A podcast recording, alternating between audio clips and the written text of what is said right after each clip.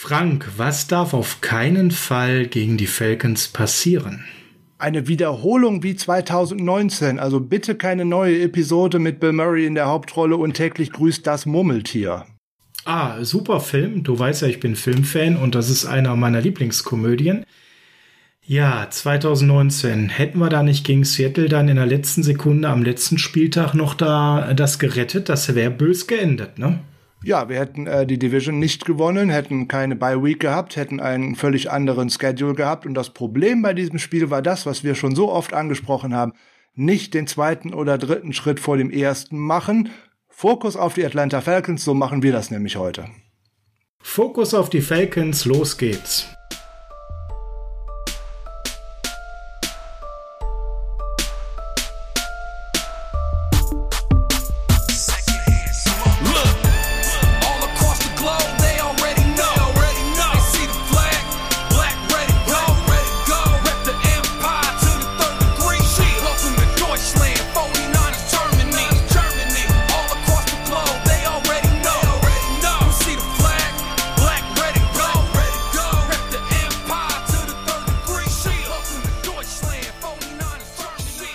Es ist Freitag, der 17.12.2021 und Freitags ist Niners Huddle Preview Zeit. Herzlich willkommen zur 131. Folge des Niners Huddle, eurem Podcast der 49ers Germany. Ich bin euer Host Sascha und an meiner Seite sitzt einer der 49ers Experten im deutschsprachigen Raum. Schönen guten Morgen, schönen guten Tag, schönen guten Abend. Frank dann auch wieder am Start. Jetzt werde ich schon wieder ganz rot, passend zu den Farben der 49ers mit äh, diesen schönen Blumen, die ich da immer überreicht bekomme, kann ich immer so wenig anfangen, aber ich freue mich da trotzdem drüber. Ich habe auch gesagt, einer der Experten, weil ich weiß, dass du sowas nicht gerne hörst, sonst hätte ich gesagt, der Top-Experte, aber dann hättest du jetzt mich wahrscheinlich virtuell gewürgt, Frank. Falcons vor der Brust, das war 2019 alles andere als erfreulich, Frank. Da haben wir gerade schon in unserem Opener drüber gesprochen. Wer sich da nicht mehr dran erinnert, 22 zu 29 haben wir damals am 15.12., also nur wenige Tage vor dem jetzigen Spiel quasi, verloren. Weil wir was gemacht haben? Wir haben sie nicht ernst genommen, Frank. Ne? So kann man das, glaube ich, zusammenfassen. Ich glaube, man war mit den Gedanken halt schlichtweg und ergreifend nicht zu 100 Prozent äh, bei dieser Begegnung, sondern man war schon eigentlich beim letzten Regular Season Game, bei dem Auswärtsspiel, äh, bei den Seattle Seahawks und äh, ja, wenn man den aktuellen Gegner nicht ernst nimmt, auch wenn das damals äh, das Falcons-Team noch ein besseres Falcons-Team war, als das, auf was wir jetzt treffen werden, aber auch in der, gerade in der Saison und in der Verfassung, die beide Mannschaften eigentlich gewesen sind, hätten die 49ers da eigentlich mit einer Leistung, die den Vorwochen entsprochen hätte, locker gewinnen müssen. Aber dadurch, dass man halt keinen Fokus hatte, dass man äh, nicht den letzten Willen hatte, diesen Tackle zu machen, dann sind wir wieder bei den Sachen, dass die Basics dann nicht zu 100 Prozent ausgeführt wurden du hattest Miss-Tackles, du hattest leicht überworfene Pässe, du hattest Drops und so weiter und so weiter. All die Dinge, die bei Fokussierung eigentlich nicht passieren dürfen. Und so ist es dann halt auch gekommen, wie es kommen musste. Kurz vor Ende äh, konnte Julio Jones dann trotz eines äh, schönen Hits noch von äh, Jimmy Ward über die Mitte, weil da, da auch noch netterweise wieder eine Coverage gebastelt wurde. Das kommt dann auch noch wieder hinzu, äh, die Endzone erreichen. Er konnte nämlich dann einfach mit dem Ball in die Endzone fallen sozusagen. Und genau solche Dinge darf man dann halt eben äh, nicht machen, wenn man die Falcons jetzt tatsächlich ernst nimmt und äh, sich auf seine eigenen Stärken besinnt und äh, die Schwächen der Falcons gut analysiert hat, wovon ich schwer ausgehe, dass man es getan hat, dann dürfte das kein Selbstgänger werden, aber das ist ein Spiel, was die 49ers gewinnen können und gewinnen müssen. Und gewinnen sollten. Na, wenn man allen Vorhersagen, Buchmachern, Wettquoten und so weiter glaubt, dann sollten wir das gewinnen und dazu kommen wir jetzt gleich auch. Aber bevor wir das machen, müssen wir mal ganz kurz darüber reden, dass die Wahrscheinlichkeit eines England-Spiels der San Francisco 49ers Frank gerade um, naja, zumindest den ein oder anderen Prozent gestiegen ist. Denn es sind die exklusiven Vermarktungsrechte in der NFL beschlossen worden. Ich persönlich habe ja die ganze Zeit ein bisschen ganz im Stillen und leisen gehofft, dass bei den Namen für Deutschland die 49ers dabei sind. Da sind es jetzt Panthers, Chiefs, Patriots und die Buccaneers geworden. Ich sag mal, gerade die Patriots und die Chiefs waren zu erwarten.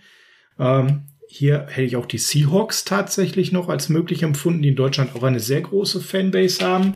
Die 49ers werden in Zukunft vor allem in Mexiko, dort allerdings mit neun weiteren Teams, also da ist ein Drittel der Liga am Start, aber auch dann vor allem in den UK die exklusiven Vermarktungsrechte haben, dort zusammen mit den Jets, Vikings, Dolphins, Jaguars und Bears.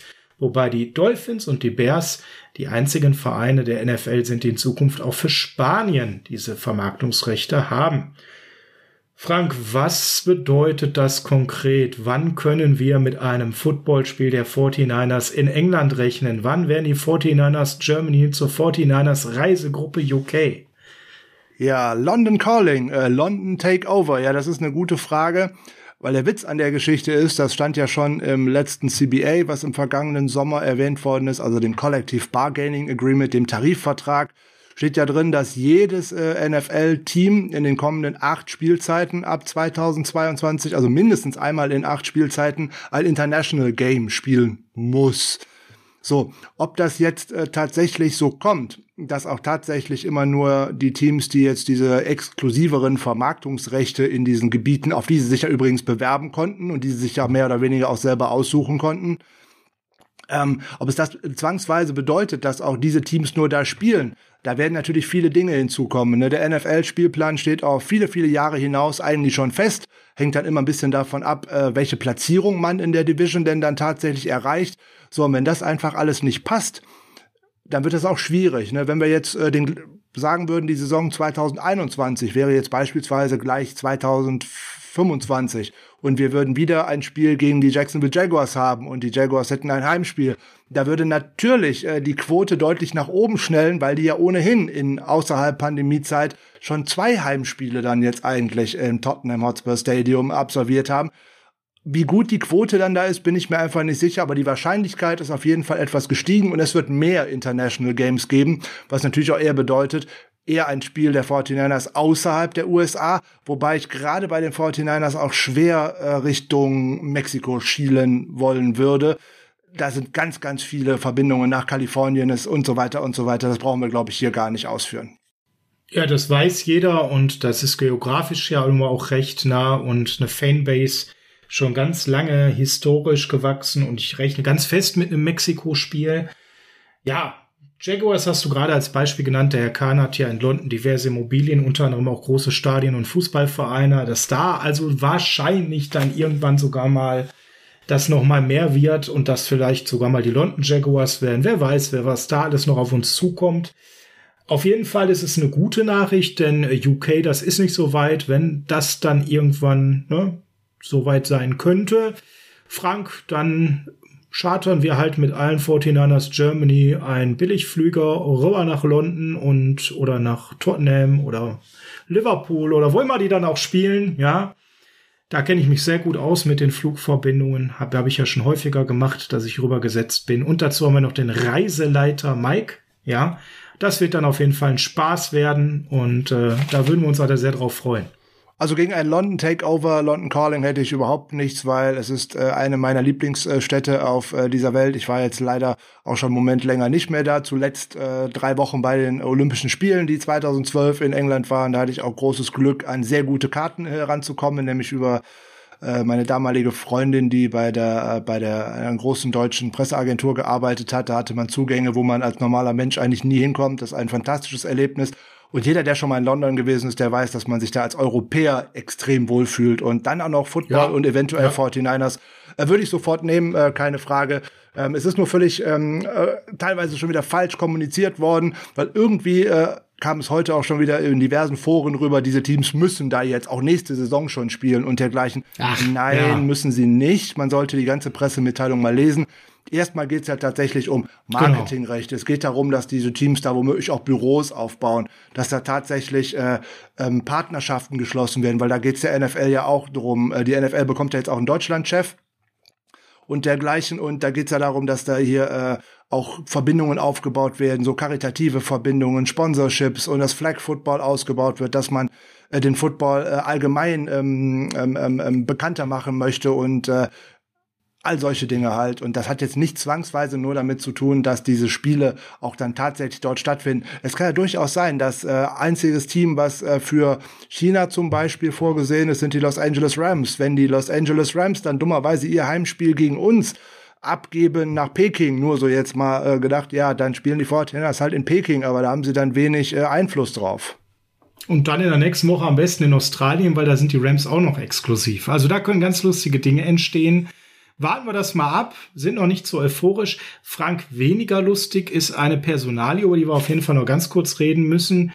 Ähm, denn äh, vor ja, knapp 24 Stunden ist bekannt geworden, dass Ford auf IA ist, auf AA bleibt und auch diese Saison wohl nicht mehr zurückkehrt. Da sind sie jetzt alle sehr verhalten und natürlich werden direkt wieder Diskussionen laut. Cutten, Geld sparen wir wollen das jetzt nicht wieder zu sehr mit Zahlen aufdreschen. Ich habe das auf dem Twitter-Account auch schon geteilt, dass das überhaupt gar keinen Sinn gerade macht, weil die Ersparnis kaum da wäre. Wir haben ja schon Welche Ersparnis? Genau. Wir haben eine Restrukturierung des Vertrages ja schon gehabt. Die hat die Ford ja schon zugestimmt. Zweimal. Oh, Zweimal, ob alle guten Dinge drei sind, muss man abwarten. Momentan ist Fakt, er ist auf IA, er bleibt auf IA. Das ist sehr bedauerlich, weil er natürlich als starker Konterpart zu Bosa toll sportlich gewesen wäre. Damit ist jetzt wohl nicht mehr zu rechnen. So wie man Shanahan versteht, ist das äh, nicht mehr nur Skepsis, sondern er rechnet einfach nicht mehr diese Saison mit ihm. Naja, ob er jetzt noch mit ihm rechnet, das ist seit gestern äh, völlig egal, weil die 49ers hätten ihn nach Öffnen des Practice Window spätestens nach 21 Tagen aktivieren müssen. Das Practice Window wurde Thanksgiving geöffnet. Hatte man ja auch große Hoffnung, ihn direkt gegen die Vikings äh, einsetzen zu können. Da war der ganze Coaching-Staff ja. und ja auch insbesondere Shanahan sehr optimistisch. Ja, und der Rücken hat bei Belastung dann halt wieder zugemacht. Wer tatsächlich selber auch schon mal äh, eine Rückenverletzung hatte und da auch schon mal dran operiert worden ist, der weiß, dass sich sowas gerne meldet und äh, bei einem extrem oder bei einem Profisportler sicherlich noch eher als bei Otto Normalverbraucher. Ähm, jetzt hat man sich dazu entschlossen, dieses Practice Window äh, sozusagen wieder zu schließen oder schließend auslaufen zu lassen, ohne ihn zu aktivieren. Aber was hätte man jetzt für Möglichkeiten gehabt? Der Spieler ist aktuell nicht fit, du kannst ihn aktuell nicht einsetzen. Natürlich hätte man ihn jetzt aktivieren können, wenn man denn die Hoffnung gehabt hätte, ihn im weiteren Saisonverlauf nochmal gesund zurückzubekommen. Diese Hoffnung scheint aus meiner Sicht in den letzten drei Wochen einen so großen Dämpfer bekommen zu haben, dass man dieses Risiko, einen Roster-Spot zu blockieren für einen äh, verletzten Spieler, äh, einfach nicht eingehen möchte. Und warum man ihn nicht gecuttet hat, ist ganz einfach. Wir können das ganz kurz äh, gar nicht im Zahlenmaterial großartig runterbrechen, sondern nur folgende zwei Zahlen zu sagen. Die 49ers haben aktuell für die laufende Saison roundabout 2,5 Millionen an Cap Space frei. Eine aktuelle Entlassung von ihm hätte die 49ers jetzt sofort 22 Millionen Dollar gekostet. Punkt aus. Geht also schon mal gar nicht. Wenn sie das getan hätten, hätte man in der kommenden Saison äh, Draftpicks und was weiß ich nicht alles verloren. Die Strafen dazu sind ungefähr äh, nicht vorhersehbar. Die kommen dann irgendwie, wenn man den Salary Cap nicht einhält. Ist aber alles Dinge, die einfach gar nicht möglich sind. So einfach ist das. Punkt. 14,4 Millionen Debt für, für nächstes Jahr, wenn man den Vertrag nicht verändert habe ich alles auf dem Twitter-Account des Niners Huddle heute nochmal von David Lombardi retweetet. Der war so nett, das nochmal die Kontraktsituation ähm, in einem kleinen Bild darzustellen, wer das sehen möchte. Ähm, ja, der bleibt uns erhalten, wenn er nicht Sportinvalide wird. Und äh, finanziell wäre das von seiner Seite doof, das zu werden. Von daher rechnen wir erstmal nicht mit ihm. Ähm, ich denke mal, Frank, mit den anderen beiden Namen Levert Hill und White Miller müssen wir jetzt auch nicht groß rechnen und drüber sprechen. Das einzige Erwähnenswerte ist, der eine heißt wie ein Westernheld. Und äh, ich glaube, viel mehr müssen wir jetzt über die neuen Practice Squad-Mitglieder da an der Stelle auch nicht nennen. Ne? Wer heißt wie ein Westernheld? Wyatt Miller. Ach, Wyatt Miller. Ach so, alles klar, wegen Wyatt. Ach ja. so, alles klar. Ähm, da war White ich bei Earp. dem ja. Wyatt Earp, alles klar. Das war mir jetzt nicht so, ich glaube, der zieht nicht so schnell, weil das ist ja ein Offensive Liner. Also von daher, ich glaube, genau. da braucht man tatsächlich nicht äh, äh, großartig drüber sprechen, außer dass äh, Leverett Hill mal eines der größten Cornerback-Talente äh, des Landes in den USA gewesen ist. Also da könnte man mal schauen, ob man da eventuell was äh, entwickeln könnte. Der war auch tatsächlich ein sehr, sehr dominanter äh, Cornerback äh, in der Big Ten, hat da mal in einem Jahr über ein sehr, sehr imposantes Passer-Rating nur zugelassen, weil das lag so um die bei 35 oder so. Das hätte der Quarterback mehr Punkte bekommen, wenn er den Ball einfach in den Boden geworfen hätte. Aber okay. Ähm, die sind tatsächlich jetzt nicht unbedingt äh, kriegsentscheidend fürs kommende Wochenende. Einen interessanten Move haben die 49ers wieder gemacht, wo sie sich selber wieder ein bisschen ins Knie geschossen haben, würde ich im Nachhinein mal so sagen. Man hat nämlich irgendwie letzte Woche bei den Jungs, die man von der Practice Squad äh, aufs aktive Roster geholt hat. Das waren ja River Craycraft und äh, der gute Herr Smith, der Cornerback gedacht, ha, den einen entlasse ich Montag wieder, bring den für die Practice Squad äh, wieder zurück und äh, dergleichen und macht das so. Ja, Pustekuchen, weil die Detroit Lions haben nämlich auf dem Waiver zugeschlagen. So kommt äh, Savion Smith nicht zurück. Der hat nämlich in Special Teams äh, sogar ganz gut gespielt am vergangenen Wochenende ja, so kommt jetzt halt Lavert Hill zu uns. Äh, ich glaube, man wäre besser damit gefahren, wenn man äh, Brian Hill zum Beispiel aufs äh, aktive Roster geholt hätte und anschließend entlassen hätte.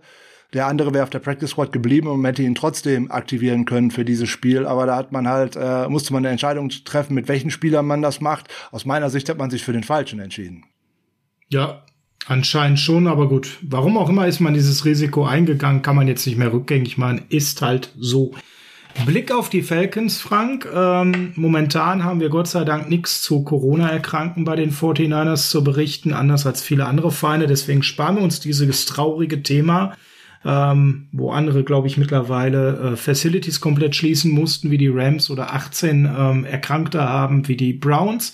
49ers da eine der wenigen Vereine, Stand heute Abend, wo wir aufnehmen, ohne jegliche Erkrankung. Toi, toi, toi, darf so bleiben. Wir spielen gegen die Falcons, Frank, und wenn ich mir DVOA-Rankings im Defensivbereich anschaue, dann ja, freue ich mich total auf ein Offensivfeuerwerk der 49ers, denn im Endeffekt in der Passing Defense, DVOA, 30. Platz für die Falcons, Rushing Defense, 29. Platz, Defensive EPA per Play, 25. Platz, Sack Rate, 32. Success Rate, 31. und die Total Defense, 30. Frank. Das müsste doch ein Spiel sein, gemalt für unsere Offensive, wo ja jetzt auch noch der Herr Mitchell vielleicht wiederkommt, der Mittwoch das erste Mal nach vielen Tagen wieder auf dem Trainingsfeld gesehen wurde, wenn auch nur als jemand, der an der Seite leichte Übungen gemacht hatte. Jetzt haben wir ja vorhin Hinweis auf 2019 gegeben. Es wäre jetzt ein bisschen zu einfach zu sagen, die rennen wir in Grund und Boden am Wochenende, oder? Ich würde noch mal den Hinweis geben, ich könnte jetzt die Zahlen noch mal vorlesen aus der Preview gegen die Seattle Seahawks. Die hörten sich recht ähnlich an, was die Defensive-Produktion von denen anbelangte. Und ganz ehrlich, das Spiel haben wir verloren, und zwar mit Pauken und Trompeten, ähm, weil man halt falsch jo. gespielt hat, weil man auch einen falschen defensiven Gameplan äh, hatte. Und äh, ganz ehrlich, Genau. Wenn unsere Defensive Line nicht so spielt, wie sie es am vergangenen Wochenende getan hat. Auf der anderen Seite steht ein ganz guter Quarterback. Wenn ich dem die Zeit gebe, dann ist das fast egal, ob da jetzt richtig gute Receiver auf der Seite sind oder eben nur ein sehr guter Tight End und äh, Receiver, die sonst so in den Durchschnittsbereich der Liga gehören. Dann zerpflückt er uns und äh, so einfach ist die Nummer.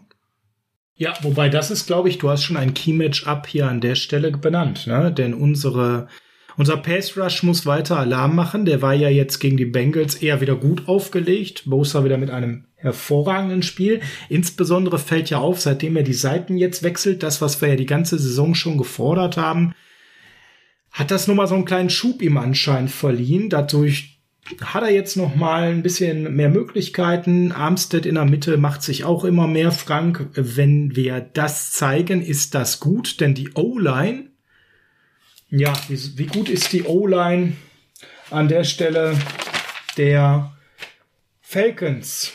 Soll ich sagen schlecht? Soll ich sagen grottenschlecht? Du hast vielleicht auch Statistik dazu, Frank. Ich habe mal iTest mir reingeholt und habe mir jetzt mal viele, viele Offensivsnaps der Falcons der letzten beiden Wochen angeschaut. Das wackelte extrem bedenklich. Und Matt Ryan ist ja alles, aber nicht mobil. Das heißt, ein Key-Match-Up müsste ja eigentlich sein, ähm, Matt Ryan ordentlich unter Druck setzen. Unter Pressure ist der richtig schlecht mittlerweile unterwegs, hat da deutlich schlechtere Werte als am Anfang der Saison. Und äh, dann sieht das ziemlich verheerend aus. Und das wäre natürlich auch die Möglichkeit, dass seine Ziele, die er da hat und die ja teilweise, wenn ich so an Kyle Pitts denke, sehr, sehr gut sind, auch nicht zum Tragen käme. Ist das eigentlich schon ein absoluter Schlüssel für ein gutes Spiel von uns? Ja, zweifelsohne ist das äh, ein absoluter Schlüssel und eigentlich der Schlüssel, der bei den 49ers immer eigentlich an erster Stelle, zumindest auf der defensiven Seite des Balls ist. Du hast vollkommen recht, äh, Matt Ryan war über Jahre hinweg in der NFL einer der beständigsten Quarterbacks gegen Pressure. Das sieht inzwischen letzte Saison und insbesondere auch diese Saison schon ganz anders aus. Und diese O-Line davor, die da steht, die ist alles, aber nicht gut und schon mal gar nicht sattelfest. und ähm, ja, ja. also wenn ich mir da jetzt mal anschaue, wer denn da rein zufällig Starter sein sollte, äh, ich da mal so auf Jungs gucke wie Guard, Jalen Mayfield, zugelassene Pressures 46, äh, Passblock Grade 31. Dann kommen da so Jungs zu wie Caleb McGarry als Tackle 26 schon Pressures zugelassen, der Center Hennessy mit 20 der Guard Lindström mit 22, Jake Matthews ah, mit 17 auf der anderen Seite. Und jetzt könnte und man ja denken. das sind ja alles die Planstarter. Ne? Das, das ist ja nicht so, dass wir hier eine O-Line ja. haben. Ja, das ist keine O-Line, wo wir vier Langzeitverletzte haben. Nee, die O-Line ist gesund. Ja. Frank, was ist denn da schiefgegangen bei den Falcons als äh, Saisonplan in der O-Line? In den letzten Jahren alles. Ähm, da hat man auch teilweise viel zu hoch äh, diese Jungs äh, gedraftet und hat eigentlich diese Line ähm, ja, versucht zu verbessern, aber man hat sie eigentlich aus meiner Sicht verschlimmbessert. Dann hat sich jetzt noch für sie der Abgang von Alex Mack, der ja jetzt unser Center ist, wirklich nachteilig ausgewirkt, weil jetzt wirkt diese Line auch in der ohne Anführer, nämlich ohne einen, der die Richtung vorgibt, ohne einen, der die richtigen Protection Calls macht. Und irgendwie sieht das alles so, ja, so ganz furchtbar aus. Wenn man äh, dann äh, ein wenig rumschaut, äh, wo die denn so in der Liga liegen, auch mit Effektivität von ihrer Line. Also da sind die auf Platz 22 äh, gelandet und was die dann auch alles schon zugelassen haben als Total Pressures, die haben 140 Pressures schon zugelassen. Krass, ne? Wenn man dann mal schaut, es wird immer über die äh, ähm, Line der 49ers äh, gemeckert, gerade auch aus den eigenen Reihen die liegt da echt gut mit nur 109 so nebenbei und äh, ist nicht ganz Ligaspitze. Das wäre dann eher wieder äh, New England, die wieder eine hervorragende Line haben mit 91 oder Tampa Bay mit äh, 92. Aber das sind signifikante Unterschiede und da muss diese D-Line äh, mit Erfolg haben und erfolgreich gegen sein. Und was du meintest, Frank, ist mit alles falsch gemacht an den Wests. Drei von diesen fünf O-Line sind First-Round-Picks. Das muss man sich bitte auf der Zunge zergehen lassen und zwei sind Third-Round-Picks. Also kein Late-Rounder, kein Undrafted Free Agent, nichts dergleichen, sondern das sind alles Jungs, die wirklich im Draft hoch gehandelt wurden. Viele von ihnen in 2019, 2020 gepickt, also relativ frisch mit hohen Erwartungen und krass gerissen. Einzig Matthews ganz links ist ja schon ein Veteran, 2014er Erstrundenpick.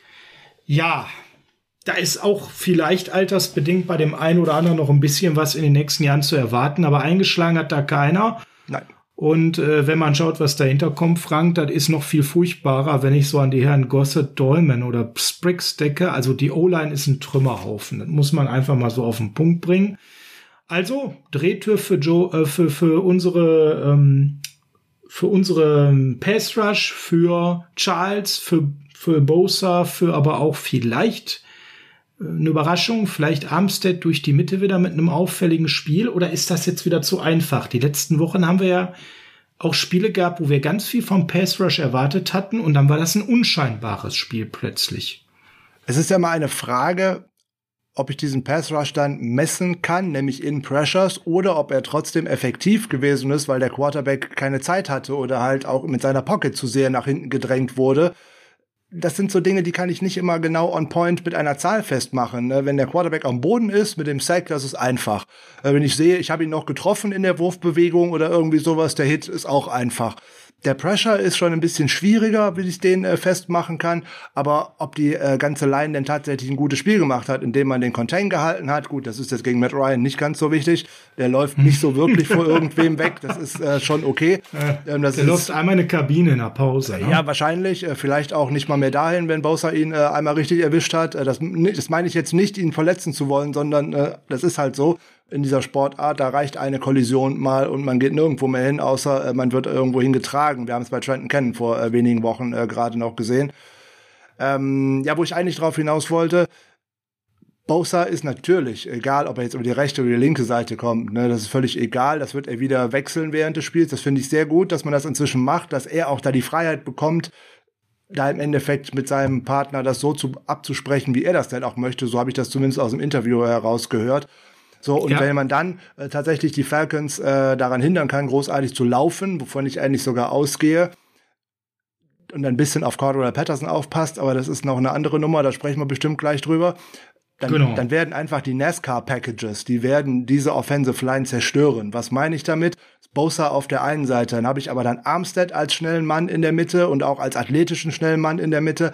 Arden Key spielt dann sehr häufig gegen einen Guard, hatte auch letzte Woche einen tollen Sack äh, dabei äh, rein geholt und dann ah, ist auf der, der anderen Außen Mayfield, ah, herrlich. Und, und, dann ist auf der anderen Außenseite noch äh, der gute Samson Abiokam, der auch in den letzten Spielen immer immer besser in Fahrt gekommen ist. Und wenn diese vier Jungs, die auch alle sehr athletisch sind und sehr technisch begabt sind, also ich glaube, da haben wir, was die Techniker, was äh, die Pass Rush Moves angeht, gleich vielleicht die beste äh, äh, Defensive Line in der Liga. Wenn diese vier Jungs in der im NASCAR Package dann bei Dritter und Sieben, Dritter und Acht oder was auf dem Feld sind, dann kann Matt Ryan sich eigentlich schon fast überlegen, wo er sich denn besser hinlegen möchte, weil dann tut's nicht so weh. Das stimmt, das stimmt. Also gerade zwei Schwachpunkte sehe ich da ganz stark. Äh, vor allem Jalen Mayfield hat ein Pass-Blocking-Grade von 31 bei 8, über 800 Total Snaps. Also das ist ja eine ja. Einladung. Ne? Das, den meinte ich mit Drehtür. Den finde ich ganz äh, spannend. Hat 46 Pressures zugelassen. Herrlich. Aber auch die anderen sind zwar teilweise besser, ja, aber zum Beispiel auch Hennessy, der Center, der Nachfolger von, von Alex Mack, lässt da ein 55er Grade zu, ne? Das ist auch nicht richtig toll. Also durch die Mitte geht da auch was und, und äh, gerade Mayfield würde ich sehr attackieren. Und selbst die besseren wie Lindström sind nicht gut. Ne? Das muss man ganz klar sagen.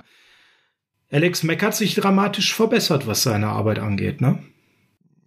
Ja, der war ja nur über 15 oder 16 äh, Spielzeiten ein herausragender Center. Auch für die Falcons steht er ja nicht umsonst auch im All-Decade-Team äh, für die Falcons. Und äh, so einen Spieler ersetzt du halt nicht einfach. Das ist nun mal so.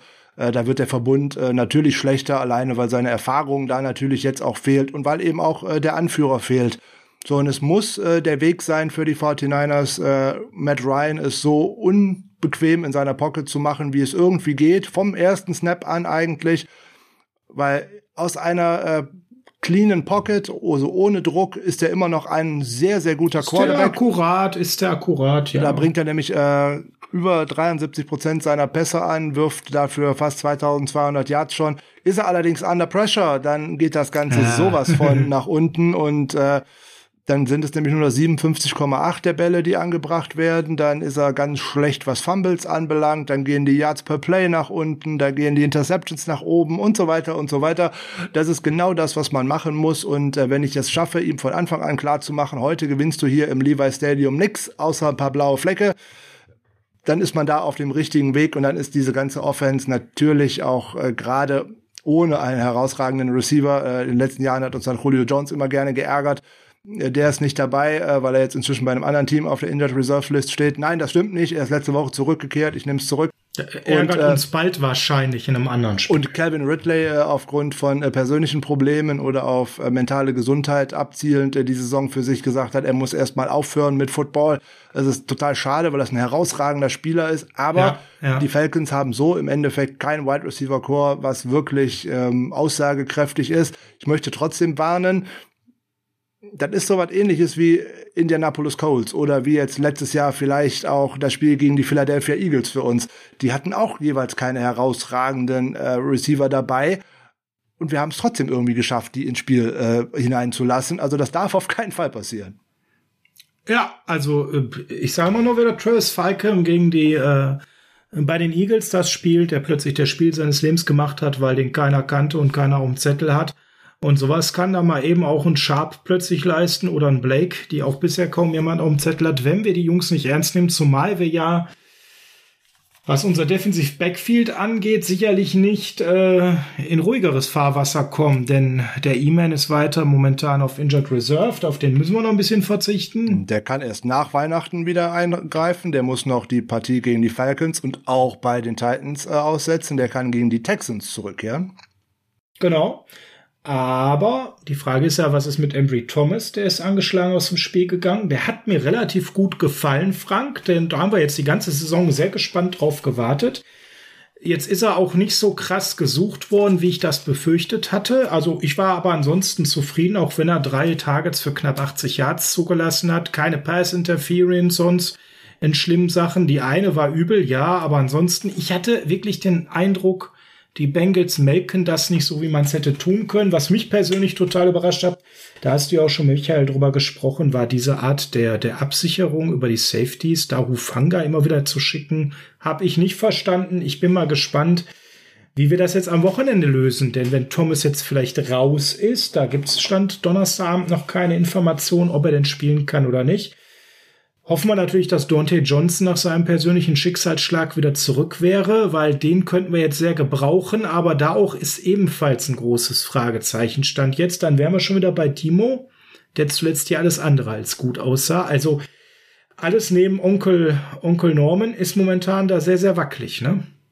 Ja, insbesondere, weil einem natürlich auch dann wieder das abgeht, was man über einen gewissen Stretch von ein paar Spielen mal hatte, nämlich Kontinuität von immer den gleichen Spielern, die da hinten äh, zu finden geworden, äh, zu finden waren. Und äh, ich habe mir jetzt äh, gestern noch mal All 22 angeguckt und habe auch tatsächlich noch ein bisschen mehr auf unsere Coverage geachtet. Die 49ers müssen äh, Ambry Thomas sogar mehr getraut haben, als ich eigentlich angenommen habe, weil ich habe ihn in zwölf bis 14 Snaps gesehen, wo die 49ers Cover 2 gespielt haben und also tatsächlich auch dann die Outside Cornerbacks äh, ziemlich alleine gelassen haben und äh, das dann tatsächlich einem Rookie in seinem ersten Start aufzubürden, da muss man schon Vertrauen haben, wenn man ganz ehrlich ist. Das hätte auch ausgehen können wie mit äh, Miami und Brian Allen und Fitzpatrick und dergleichen. Ähm, dafür hat er sich wirklich gut geschlagen. Er hat äh, eine herausragende Szene gehabt, wie ich fand. Das war der äh, der Tackle bei einem Screen Pass gegen Mixon. Wenn er den nicht macht, kriegen wir da einen Touchdown, weil das kriegt kein anderer mehr verteidigt. Da bin ich mir ziemlich sicher. Und äh, Ansonsten hat er die Fehler gemacht, die für einen Rookie zu erwarten sind und auch die, über die man sich so wirklich aufregen konnte. Ja, die beiden Hands to the Face, ja, das war doof, da geht ein Interception flöten, da geht ein Sack flöten. Ja, aber was man daran sehen muss, dass die Fehler wird er hoffentlich nie wieder machen, da gehe ich eigentlich von aus.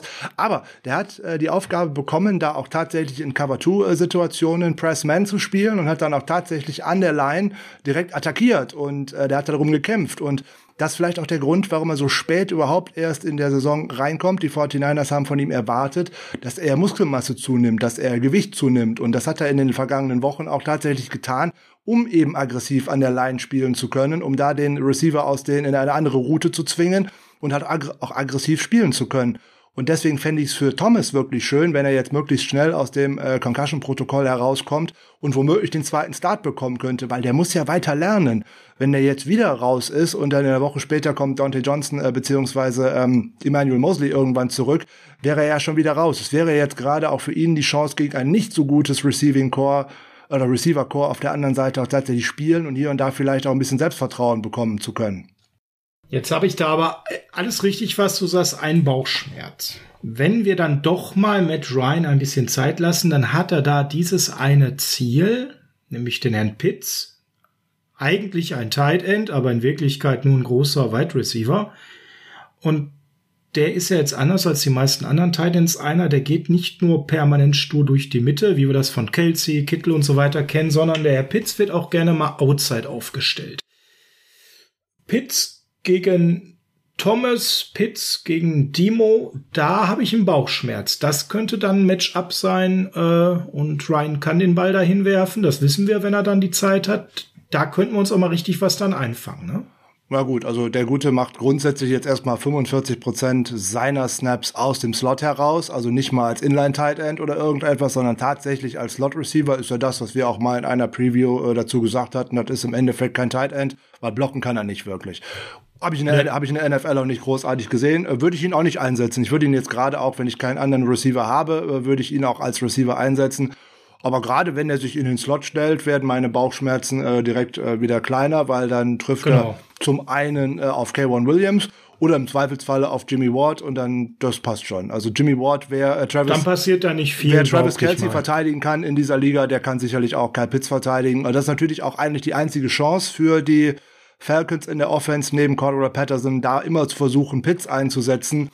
Aber da wird man sicherlich äh, durch, ich will jetzt mal Spezialbewachung in Anführungszeichen, auch mal vielleicht auch häufiger Jakiski Tat in der Nähe sehen. Der kriegt immer zu Recht die Holzhände ab, aber er wird selten gelobt und das müsste man eigentlich auch mal tun, weil in den letzten Spielen waren die Winkel, die er gezogen hat und wie gut er das Richtig Feld gelesen gut. hat, Richtig ausgezeichnet. Gut.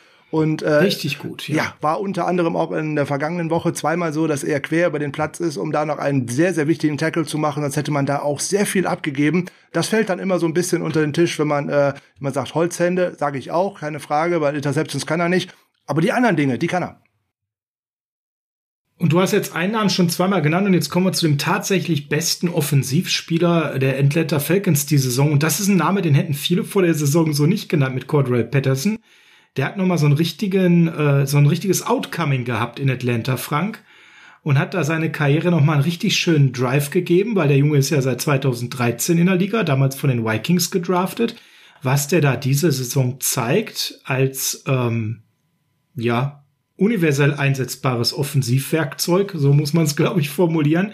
Das ist schon richtig klasse. Ne? Das ist, also, wenn man das auch mal mit seinen letzten Jahren vergleicht, natürlich hat er auch viele Jahre gehabt, wo er nicht so viele Snaps gespielt hat wie in dieser Saison, muss man der Fairness aber auch so sagen. Es ist mit Abstand, egal worauf man schaut, seine beste Saison bisher in der NFL. Und das ist einer, der kann uns richtig, richtig gefährlich werden. Was müssen wir denn tun, um ihn einzudämmen? Ja, zum ersten würde ich zu Cordell Patterson äh, gerne sagen wollen, erinnerst du dich an eine Folge äh, Free Agents, um die die 49ers sich äh, kümmern sollten, wo ich gesagt habe, ja. das wäre der Mann, auf den ich meinen Trigger ja. setzen würde, aus dem einfachen Grunde, ja. den könnte ich mir in so einer Allzweck-Waffe für die Offense und natürlich als Returner hervor hervorragend vorstellen. Wir hätten dort zwei Fliegen mit einer Klappe schlagen können. Ähm, ja, der Gute hat jetzt unter der, mit seinem letzten Spiel äh, einen gewissen Marshall Falk verdrängt als der älteste Spieler in der NFL-Geschichte, der 500 Rushing Yards in einer Saison hatte, mindestens fünf Rushing Touchdowns, mindestens 500 Receiving Yards und mindestens fünf Receiving Touchdowns. Also der macht äh, wirklich eine ausgezeichnete Saison. Und dadurch, dass man den tatsächlich überall einsetzen kann, kann der den natürlich wehtun. Die stellen den auf als Wide Receiver und zwar in den Slot, als Outside, die stellen ihn ins Backfield. Wo sie ihn gerade brauchen. Wo sie ihn gerade brauchen. Das ist im Endeffekt ihr Debo Samuel, um es jetzt mal so zu formulieren. Ähm, von daher. Nur nicht in ganz so gut, ne? Also da müssen gut. wir dann sagen, ja, ist die Atlanta Light Version, ne? Mag, mag sein, aber er hat, kriegt natürlich eine höhere Workload, auch was er als Running Back äh, zum Beispiel trägt, als das bei Samuel der Fall ist. Der hat jetzt zum ersten Mal in seiner Karriere so tatsächlich die Aufmerksamkeit bekommen, dass man auch seine Fähigkeiten einsetzt. Das hätte sicherlich auch anders ausgesehen, wenn da noch der ein oder andere Receiver und dergleichen noch mit rumlaufen würden. Aber so ist das das Monster, was man überall einsetzen kann, weil der ist hart, der ist physisch, der kann im Endeffekt in dieser Saison, weil er auch so ein großes Selbstbewusstsein hat, alles. Der läuft durch die Mitte, der läuft outside zone, der läuft äh, mit dem Ball, wenn er ihn in einem Kurzpass bekommt, der läuft eine Route, zwar nicht tief, aber immerhin, also den findest du quer übers Feld und da wird er auch überall gut eingesetzt und das ist echt gefährlich weil du da tatsächlich auch drauf aufpassen musst und insbesondere diese Physis, die er mitbringt, die musst du erstmal stoppen, weil sowas haben wir in der Secondary eigentlich äh, nicht wirklich. Ne? Da ist dann der, der die größte Physis oder den größten Körper noch mitbringt, ist ja dann tatsächlich schon Jakiski Tat. So, was wir dann an ähm, Outside Cornerbacks da rumlaufen haben, die sind denen physisch tatsächlich unterlegen. Ja, wenn, dann würde ich da auf, auf Jimmy schauen, weil der dann zwar vielleicht nicht physisch so viel wie Tat mitbringt, aber häufiger für mich dann die besten, saubersten und äh, nervenschonsten Tackles eben da hinten macht. Genau, wenn der da einmal durch diese Welle durchbricht, dann wird's böse, weil da hinten stoppt den eigentlich so gut wie keiner mehr. Und äh, das ist nun mal 1,86 Meter pure Athletik, obwohl der mittlerweile über 30 ist. Der kann richtig wehtun in diesem Spiel. Und ich bin sehr gespannt, wie wir dieses gar nicht mal so spektakuläre Laufspiel der ähm, Falcons verteidigen, aber er wird halt ganz, ganz unterschiedlich eingesetzt und du weißt ja nun mal durch diese Versatilität, die er hat, überhaupt nicht beim vor, vor dem Snap, was du bekommst. Je nachdem, wo er sich aufstellt, wenn es Pre-Snap-Motion gibt. Also das ist dann doch schon das, ja, das erinnert sehr, sehr lustig als Parallele an Debo, was wir ja eben auch machen. Debo mittlerweile einer der besten Running Backs der Liga, ja. Äh, hat als einer der besten Wide Receiver die Saison angefangen, hat festgestellt, ja, der Cooper Cup ist genauso gut wie ich. Ich probiere mal der beste Running Back zu werden, sagen manche schon im Spaß. Und Cordell Patterson macht vieles eben in einer sehr ähnlichen Form. Also den müssen wir sehr ernst nehmen. Dahinter, Frank, haben wir gerade schon gesagt, fällt es dann enorm ab. Natürlich könnten wir jetzt über einen Russell Gage, über einen Christian Blake, über, über Tay Sharp sprechen, aber da müssen wir ganz ehrlich sein das hat wenig Qualität. Die Offensive steht und fällt mit Kyle Pitts, mit Cordray Patterson und damit, dass Matt Ryan Zeit hat, eine, eine gute Play-Calling-Mischung da ist, zwischen schnell den Ball loswerden, schnell was frei haben und dann aber auch im richtigen Moment den Ball etwas länger halten können, um dann eben auch etwas tiefer zu gehen. Das wird der Gameplan sein. Und den müssen wir eben empfindlich stören durch unseren Pass Rush und dadurch, dass wir eben Patterson auch möglichst gut verteidigen, egal über welche seiner Wege er kommt. Haben wir da noch irgendwas in der Offensive der Falcons, worauf wir achten müssten? Ja, ich würde gerne noch äh, zwei, drei Sätze verlieren zu Kyle Pitts, wenn ich darf. Ja, Ab, gerne. Abgesehen davon, dass er nicht unbedingt der Blocker ist, wie jetzt ein Gronkowski oder auch wie ein George Kittle. Das waren die beiden in ihrem. Nicht mal wie ein Kelsey. Und das ja? waren die beiden in ihrem ersten Jahr auch nicht. Kelsey ist das in seinem achten oder neunten Jahr noch nicht als Blocker, aber darum geht's mir gerade gar nicht. Ich wollte eigentlich mal mit zwei Zahlen aufzeigen, wie gut der in dieser Saison eigentlich unterwegs ist. Es ist ein hervorragender Receiver und jetzt kann man auch noch sagen, diese äh, Offense ist sonst strukturell hier und da limitiert, keine Frage. Trotzdem, hat der in dieser Saison jetzt schon 54 Receptions und 710 Receiving Yards. Damit führt er alle Rookie Tight Ends an. Gut, das ist nicht so überraschend. Ähm, aber wenn er denn tatsächlich jetzt noch 30 Receiving Yards äh, gegen uns macht ähm, und ein paar Receptions dazu, könnte er der erste oder könnte er eine ganz elitäre Klasse von Rookies hinein, die in, ihr, in ihrem ersten Jahr mal oder Tight Ends, die in ihrem ersten Jahr äh, so viele Receptions gemacht haben, weil vor ihm liegen da eigentlich nur noch Evan Ingram mit 64, Jeremy Shockey, beide von den Giants mit 74 und Keith Jackson äh, mit 81. Also das sind alles schon so Dinge, die sind nicht schlecht und 800 Receiving Yards für einen Rookie in dieser Liga das haben noch nicht, Stark. das haben noch nicht viele geschafft und äh, es liegen nur vier insgesamt vor ihm. Einen Namen, den kennt man davon sicherlich nicht so wirklich. Das ist Charles Young äh, Philadelphia 1973, 854. Der eben schon genannte Keith Jackson, 869. Jeremy Shockey 2002 894 und jetzt kommt der Rookie Tight End, der die meisten Yards in der NFL Geschichte gemacht hat, stammt aus dem Jahr 1961 und ist Pro Football, Pro Football Hall of Famer Mike Ditka. Guck mal an. Den Namen haben wir noch ausgegraben. Haben wir noch ausgegraben. Aber der gute Kyle Pitts hat jetzt noch vier Spiele Zeit. Ne? Der liegt bei knapp unter 800 Yards. Den kann der knacken, diesen Rekord. Also von daher, ja, wobei ich muss da immer, also da muss ich ein bisschen Sand reinstreuen. Mit diesem Einspiel mehr bin ich mir noch nicht so ganz sicher, wo das jetzt so hingeht. Ich bin kein Freund von höher, schneller, weiter, sondern sehe das immer so ein bisschen kritisch, wenn das dann an der Stelle ähm, die Zahlen einfach total miteinander verglichen werden und jetzt mal ein Spiel mehr hat. Da müssen wir mal gucken, wo die Reise so hingeht. Auch mit da drei kann er das locker schaffen. Mit drei Spielen, die er nur noch hätte. Ne? Dann, dann, ihm dann nicht diskutieren wir über was anderes. Ne? Genau, da fehlt ihm nicht viel. 770 Yards hat er ja bisher. Also ist einfach der X-Faktor jetzt und war sicherlich im Draft auch alles richtig, was sie da gemacht haben, als sie ihn ausgewählt haben.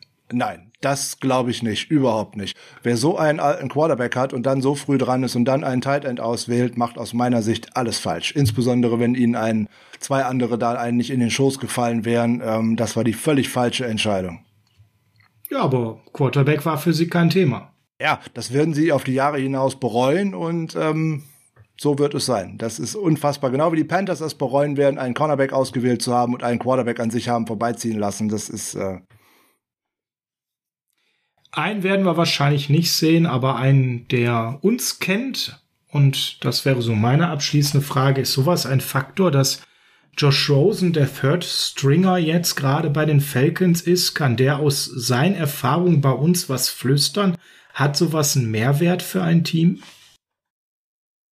Ja, du findest in jedem Team äh, zahlreiche Spieler, die auf der anderen Seite schon mal gespielt haben, die schon ein Playbook mal gekannt haben und auch das weitergegeben haben. Aber das entwickelt sich ja in so einer Saison natürlich weiter. Ich könnte mir durchaus vorstellen, dass Arthur Smith jetzt mal rein zufällig äh, mit äh, ihm gesprochen hat über das Playbook von Kyle Shanahan. Das mag durchaus sein. Ob das jetzt ein dramatischer Vorteil ist, weiß ich nicht. Also wir könnten jetzt auch darüber reden, ob äh, unser Defensive Line Coach Chris Kucharik mit Alex Mack gesprochen hat über die Offensive Protections, die die Line da so gemacht hat oder dergleichen und solche Sachen. Also keine. Äh, ja, doch, sie haben es ja zumindest versucht, aber wenn du dann weißt, was die dann tun wollen, wird es ja einfacher, da auch etwas gegen zu machen. Also das ist ja immer ein Schachspiel. Du musst, äh, gehst ja immer davon aus, der Gegner weiß bestimmte Sachen über dich und du willst jetzt versuchen, besonders schlau zu sein, alles anders zu machen, oder du bist besonders, besonders, besonders schlau und machst alles das Gleiche und überrascht halt deinen Gegenspieler äh, damit. Also da wird man einfach äh, abwarten müssen. Ich glaube nicht, dass das einen äh, relativ großen Impact hat. Ähm, das ist, glaube ich, äh, mal groß aufgebauscht worden vor ein paar Jahren, als die Steelers einen Linebacker entlassen haben und der dann anschließend fürs Playoff-Spiel irgendwie bei den Patriots gelandet ist oder irgendwie sowas, wo dann mhm, alle gesagt genau. haben, die haben den jetzt nur verpflichtet, weil der denen das Playbook Das war der Harrison. Genau, ja. Harrison. Ich kam gerade nicht drauf. Aber ich glaube, das wird einfach dann als mediale Geschichte viel zu hoch äh, gebauscht. Insbesondere, wenn ich da drei Tage für Zeit habe oder irgendwie sowas, bringt mich das auch überhaupt nicht weiter. Was wir noch vielleicht sagen müssen, die Falcons stehen 6 und 7. Das klingt ja eigentlich nach einem Durchschnittsteam. Und wenn man auf unseren Rekord guckt, nach einem Team, was nah dran ist, wenn wir schauen, gegen wen sie gewonnen haben, dann rückt das das so ein bisschen ins andere Licht, denn die Siege waren gegen die Giants, die Jets, die Dolphins, die Saints, die Jaguars und die Panthers. Und äh, genau in der Reihenfolge. Also gegen die Cam Newton, wir sind, gehen am Stock und haben kein Christian McCaffrey Panthers zum Beispiel und nicht gegen die guten Panthers am Anfang der Saison. Man merkt schnell, ne, auch die Saints haben ja gerade gravierende Probleme. Ne, ähm, das sind jetzt nicht die Creme de la Creme, die sie da geschlagen haben, gegen Teams, die besser unterwegs waren, wie jetzt die Titans, die Buccaneers zweimal, gegen die Patriots gab's Cowboys, gab's da noch Niederlagen. Von daher, Frank, ähm, ist das jetzt zu spitz, wenn ich sage, das ist eigentlich kein 6 und 7 Team, sondern da müssten hier mindestens zwei mehr Niederlagen eigentlich stehen? Oder äh, ist, das, ist das schwierig, das so zu formulieren? Ja, der folgende Fakt, der verdeutlicht das, glaube ich, noch, worauf du hinaus möchtest. Es gibt zwei Teams in der Liga, die äh, einer ganz oben steht und der andere ganz unten steht bei Punkten. Und die Bills sind 7 zu 6, die Falcons stehen 6 zu 7. Die Bills haben dabei ihre Gegner um 134 Punkte im Plus outgescored, während die Falcons da wirklich dead last in dieser Kategorie sind und sind von ihren äh, insgesamt Gegnern um 108 Punkte in dieser Saison äh, tatsächlich äh, geschlagen worden. Wenn man dann noch schaut, die alle Siege von Atlanta sind innerhalb von einem Score, also auch die sind alle sehr, sehr eng gewesen. Genau. Die hätte ähm, man alle verlieren können. Ja, und das ist jetzt nicht wie bei uns, dass man hätte sagen können, die Spiele, die wir eng verloren haben, hätten wir auch alle gewinnen können. Äh, die Spiele, die die verloren haben, da sind die überfahren worden und äh, auch nicht. Da sind die weggeklatscht worden. Das waren Blowouts und ich tue mich auch schwer und würde sagen, das ist nicht mal ein 4 und 9 Team. Das hätte genauso gut auch ein 3 und 10 oder ein 2 und 11 Team sein können. Hätte es sein können, aber dadurch, dass es halt seine Möglichkeiten hier und da wirklich ausnutzt und auch Schwächen nutzt, die einem äh, ein Gegner dann bietet, dann fährt man dann halt auch Siege ein. Und äh, im Nachhinein ist es immer schade für so einen Draftplatz, den man anschließend bekommt. Und äh, es macht so den Mantel über die äh, Saison einfach besser, als man ist. Äh, das werden die Falcons wahrscheinlich in der internen Analyse hoffentlich auch so sehen. Und äh, das, was die Falcons gefährlich macht, ist, äh, dass die ja natürlich auch noch die Playoffs erreichen können. Und ähm, es gibt eigentlich kein Szenario, äh, natürlich können sie das erreichen, aber. Ja, ja, rechnerisch können sie das. Es definitiv. gibt für sie eigentlich kein Szenario, was wirklich gangbar ist und auch eine gewisse hohe prozentuale Wahrscheinlichkeit hat, mit einer Niederlage gegen uns. Also sie hätten eine 99-prozentige Chance in die Playoffs einzuziehen, wenn sie uns schlagen, die Lions schlagen, Buffalo und New Orleans. Ach so, ja dann. Dann nicht. Wenn ich jetzt nach unten gucke bei diesen ganzen Möglichkeiten für sie, dann finde ich uns irgendwann, wenn sie gegen uns verlieren, dann haben sie nur noch eine einprozentige Chance in beiden möglichen Varianten. Also im Endeffekt müssen die 49ers, also wir, das Ding jetzt am Sonntag dingfest machen. Nicht das, was wir gegen die Seahawks gemacht haben. Denen hätten wir eine Niederlagensaison reindrücken können mit neun, weil die hätten sie dann gehabt und wären auch weg vom Fenster gewesen und wir hätten deutlich besser dargestanden. Diese Chance müssen wir jetzt nutzen. Diesen Gegner muss ich eliminieren, damit der tatsächlich gar nicht mehr an dieses Playoff-Rennen äh, denken kann. Man hätte den Tiebreaker da auch noch dahinter. Danach können die eigentlich machen, was wir wollen. Die 49ers brauchen für die Playoffs zwei Siege und einer davon muss der hier sein. Punkt. Hm, dann haben wir ja auch noch die Texans, ne? Wenn man die beiden Heimspiele gewinnt, sollte man eigentlich, weil man die Tiebreaker gegen die anderen Mannschaften gewonnen hat, die auch in die Playoffs wollen, ne, nämlich Eagles, Vikings und so, die da so hinter einem stehen, dann sollte das hinhauen. Ja, und dann, wenn man ein bisschen Glück, ja. kann man noch eins der beiden anderen Spiele, womöglich eins der beiden anderen Spiele gewinnen, dann gewinnt man vielleicht sogar drei. Ja, Moment, wir schlagen ja die Rams am letzten Spieltag. Also das steht ja gegen die Rams eigentlich schon immer fest. Ne? Ja, ja, ist die Frage, ob es da noch um was geht und mit der Einstellung äh, auf jeden Fall. Ja, genau. Also, bevor wir jetzt aber den Ball drehen, wie wir das immer so schön machen, wir beiden, äh, eine Sache noch nachgelegt von mir, Historie.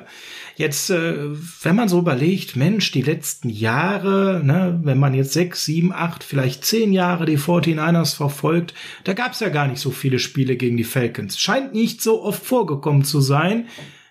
Das ist falsch. Wir haben tatsächlich in den letzten äh, zehn Jahren nicht so oft gegeneinander gespielt. Kann der Frank gleich super erklären, warum, nämlich nur fünfmal. Historisch gesehen gab es dieses Spiel aber doch sehr viel häufiger und das erste Mal ist auch schon lange her. Es war 1966 am 16.10. Da haben wir mit 44 zu 7 gewonnen. Nebenbei ein Ergebnis, was ich mir sehr, sehr gut vorstellen könnte für dieses Wochenende.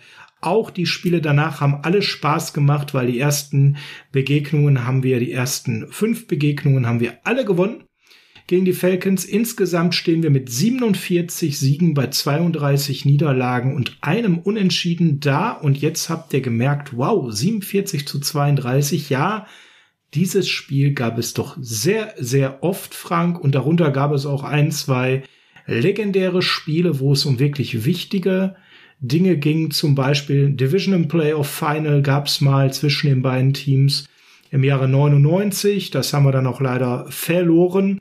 Und genauso gab es auch mal ein Championship-Game in der NFC gegeneinander. Das ist noch gar nicht ähm, ganz so lange her. Es war 2013. Das haben wir dann gewonnen, Frank. Erklär mal, warum ist jetzt seit einigen Jahren das so selten, dass wir gegeneinander spielen und historisch früher, warum war das so häufig der Fall? Weil man früher schlichtweg und ergreifend zweimal pro Saison gegeneinander gespielt hat. Da spielte man in der gleichen Division. Und als dann Expansion Teams dazu kamen, sind die Divisions ein bisschen neu verteilt worden. So war dann auf einmal Atlanta nicht mehr mit bei uns in der Division. Dafür hatten wir dann Seattle auf einmal mit dabei und im Endeffekt, das ist so die letzte große äh, Veränderung in der Landschaft äh, der NFL gewesen, wo man dann äh, ein wenig erweitert hatte. Es kamen nachher nochmal Teams dazu, aber äh, die gingen dann auch wieder woanders hin. Von daher, das früher hat man tatsächlich zweimal pro Saison gegeneinander gespielt. Das war noch immer äh, recht unterhaltsame Duelle und auch oft äh, Duelle, oft äh, Duelle auf äh, Augenhöhe. Ähm, die äh, Falcons waren immer ein ganz guter äh, Gegner. Auf jeden Fall auch eine Rivalität, die im Endeffekt mal eher freundschaftlich und nicht von Hass geprägt gewesen ist. Und die Teams haben sich an sich eigentlich immer ganz gut verstanden dabei. Genau. Und im 81. Spiel wird das auch so sein. Wir haben da eigentlich eine gute Chemie miteinander. Deswegen, äh, Frank, wirst du ja sogar bei den Falcons im äh, Podcast, ist es glaube ich zu Gast. Da können wir auch noch mal was hören. Das werden wir auch noch mal posten, wenn es dann soweit ist.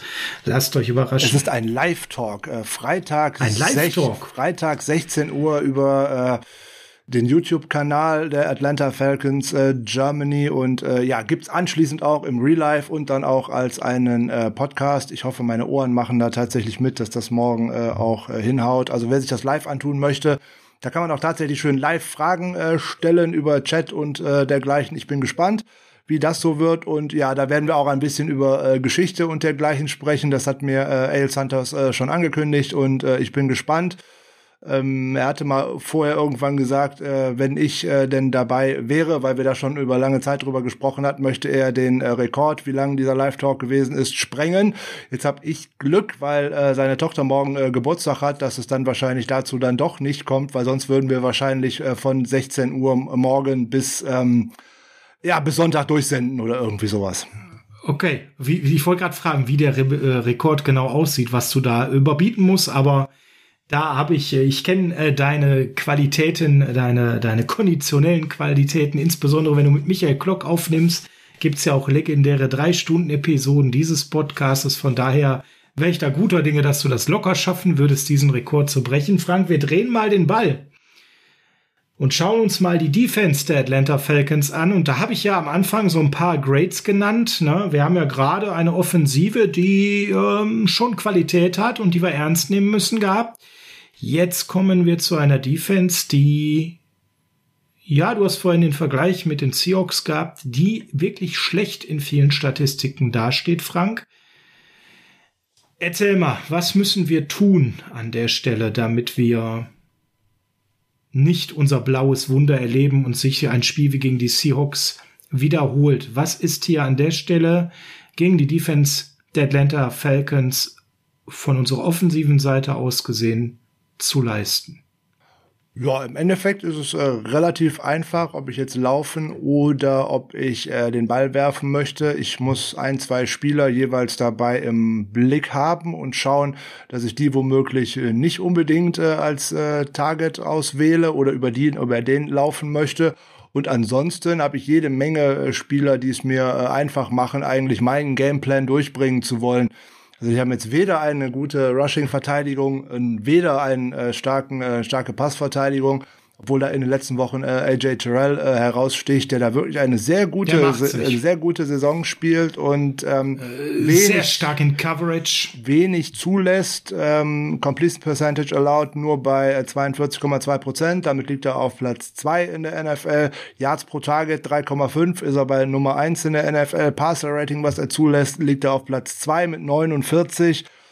EPA pro Play minus 21,1, Platz 5 in der NFL. Ich habe 55er Passer Rating, aber das sind herausragende Werte. Ne? Der hat ein Coverage Grade bei Pro Football Focus an die 90. Das ist schon sensationell, was wie der Junge sich gemacht hat die letzten Wochen. Macht Spaß, ihn zu sehen. Dafür, dass den äh, alle Analysten den guten äh, Falcons da nachgesagt haben, den hat man viel zu früh gedraftet und dergleichen, Jetzt sieht man, warum äh, sie das getan haben. Also der hat auf jeden Fall eine Breakout-Saison, äh, das Clemson-Produkt. Also von daher, den würde ich mir nicht unbedingt als Ziel heraussuchen in der Passverteidigung.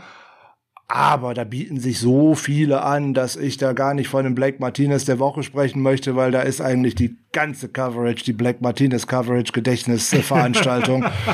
Fabian Moreau zum Beispiel, zum die Beispiel, andere Seite ja. von AJ Terrell, das ist doch schon mal etwas, also Jimmy sollte ja eigentlich immer gucken, auf welcher Seite steht Terrell und dann zur anderen Seite werfen, wenn er nicht gerade sowieso in die Mitte auf Kittel schmeißt. Aber dieser Fabian Moreau, äh, da bin ich jetzt auch ganz ehrlich, der hat mir jetzt auch nicht wahnsinnig viel gesagt. Da ist jetzt nicht so ein mega geläufiger. Der bringt vieles mit sich. Der verpasst gerne schon mal einen Tackle, Frank. Die Tackles sind generell von den Winkeln her relativ spannend. Der lässt ordentlich was zu.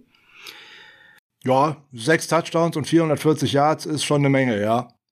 Ja, ja, also den kann man schon mal anwerfen, wenn Ayuk oder ein anderer gegen ihn in, in das Duell geht. Ne? Aber es ist noch beim meisten nicht das Schlimmste. Also ich mag Dion Jones, ich bin ein großer Fan von ihm, wenn er relativ nah an der Box spielen kann, aber in Coverage spielt er alles andere als eine gute Saison, weil das sind furchtbare Zahlen, die der da aufzuweisen hat. 86,8 Prozent aller Pässe äh, lässt er zu in eine Completion und der hat jetzt nicht nur drei Targets gehabt, sondern 68. Also wenn man sich dann vorstellt, wie viele davon angekommen sind, für 647 Yards.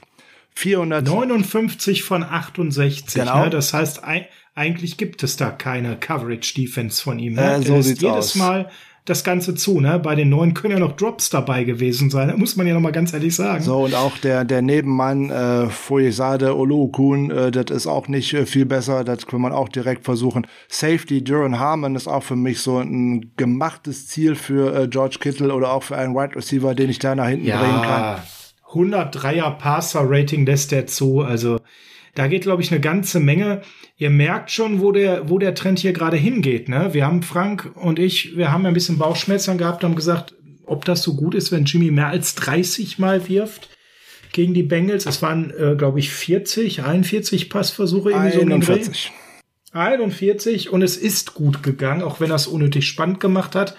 Und Frank, wie immer, äh, es ist ein Phänomen, man kann es nicht erklären. Es muss irgendwas zwischen den Ohren sein beim Jimmy sobald es ernst wird, ja, dreht er seine Cappy um und dann geht er in den Wettkampfmodus und dann ist er plötzlich einer der besten Quarterbacks der Liga. Man kann das nicht mehr erklären, aber eigentlich, äh, der entwickelt dann eine Zone, einen Tunnelblick, das ist unfassbar. Ähm, jetzt darf man natürlich nur nicht gucken, dass äh, Jimmys Anspannung zu gering ist gegen diese schlechte Falcons Defense. Ja, eigentlich müsste man es irgendwie schaffen. Äh, vielleicht gucken die vorher tatsächlich mal ein paar Mal diesen schönen Film mit äh, Sylvester Stallone und Mütze umdrehen und Arm drücken und sowas, weil vielleicht dreht er dann den Helm vielleicht mal äh, richtig äh, schon zum ersten Snap und es bleibt auch so bis äh, zum Ende. Das wäre vielleicht äh, ganz schön. Und ähm, aber grundsätzlich müssten die 49ers natürlich auch ihren Rushing Attack richtig äh, ins Laufen bringen können. Also wenn man sich da mal so anschaut, was die äh, Atlanta Falcons da bis jetzt an Miss Tackles und dergleichen fabriziert haben. Ah, und vor ehrlich. allem, das sind Spieler, äh, wo von denen man das gar nicht so unbedingt erwartet. Also so Miss Tackles, die Jungs, die da führen, Ne, das ist ein Dion Jones mit 17. Das ist eben der genannte Olokun vorhin, sein Partner auf Linebacker mit 15. Dann kommt ein Eric Harris, der jetzt äh, nicht, äh, der geht auf IR, der wird nicht mehr spielen, aber der macht trotzdem auch schon wieder 13. Und diese ganze Run-Defense ist irgendwie, naja, nennen wir es mal löchrig. Äh, wenn ich es irgendwie schaffe, an äh, Grady Jarrett ja. vorbeizukommen, ist eigentlich ähm, alles alles Tutti, würde ich mal so glatt sagen. Und ähm, ja, und selbst der ist ja, ne, ich meine, was soll er machen, wenn um ihn herum alles schwimmt? Das ist ja halt eben das Ding, ne? Du hast dann Leute, die richtig gut sind und natürlich ist Grady Jarrett ein guter. Aber auch der hat ein äh, einige Mist-Tackles mittlerweile. Und äh, er, ne, wir haben das mal mit Fred Warner gehabt, die eine Woche, ne? Warum war Fred nicht so stark? Ja, weil er permanent im Feuer der Show unterwegs war ähm, auch Grady Jarrett ist jemand, der permanent den Leuten drumherum das Schwimmen beibringen muss und äh, muss dabei selber gucken, dass er den Kopf übers Wasser hält. Nicht zu beneiden diese Saison und wenn man die Run Defensive äh, Grade sich anschaut und da möchte ich nochmal so Leute wie Dion Jones hervorholen. Nochmal, ich mag den grundsätzlich, aber der spielt alles andere als eine gute Saison im Pass Rush. Ja, okay. Ähm, da zeigt er immer wieder natürlich seine Qualitäten, gar keine Frage. Die sind ja da, die wollen wir ihm nicht ansprechen. Aber der hat bei 314 Run Defense Snaps gespielt und hat dann Grade von 42. Das ist schon ziemlich furchtbar. Und den Namen Ole Kuhn habt ihr jetzt schon mehrfach gerade vom Frank gehört. Ich schmeiße ihn auch noch mal rein. 340 äh, Run äh, Defensive äh, Snaps und ein 46er Grade. Also das ist schon und wenn jetzt Mitchell noch wieder kommt, Frank, wie schätzt du diese Chance ein, dass er spielt? Da müssten wir den Ball laufen können. Glaubst du an, an Elijah Mitchell zum äh, Spieltag oder könnte das sehr knapp werden? Also ich glaube daran, dass äh, der spielen wird können. Äh, wie gesagt, gestern äh, im ersten Training in der Woche noch nicht äh, dabei gewesen, nur in der Seitenlinie etwas gelaufen.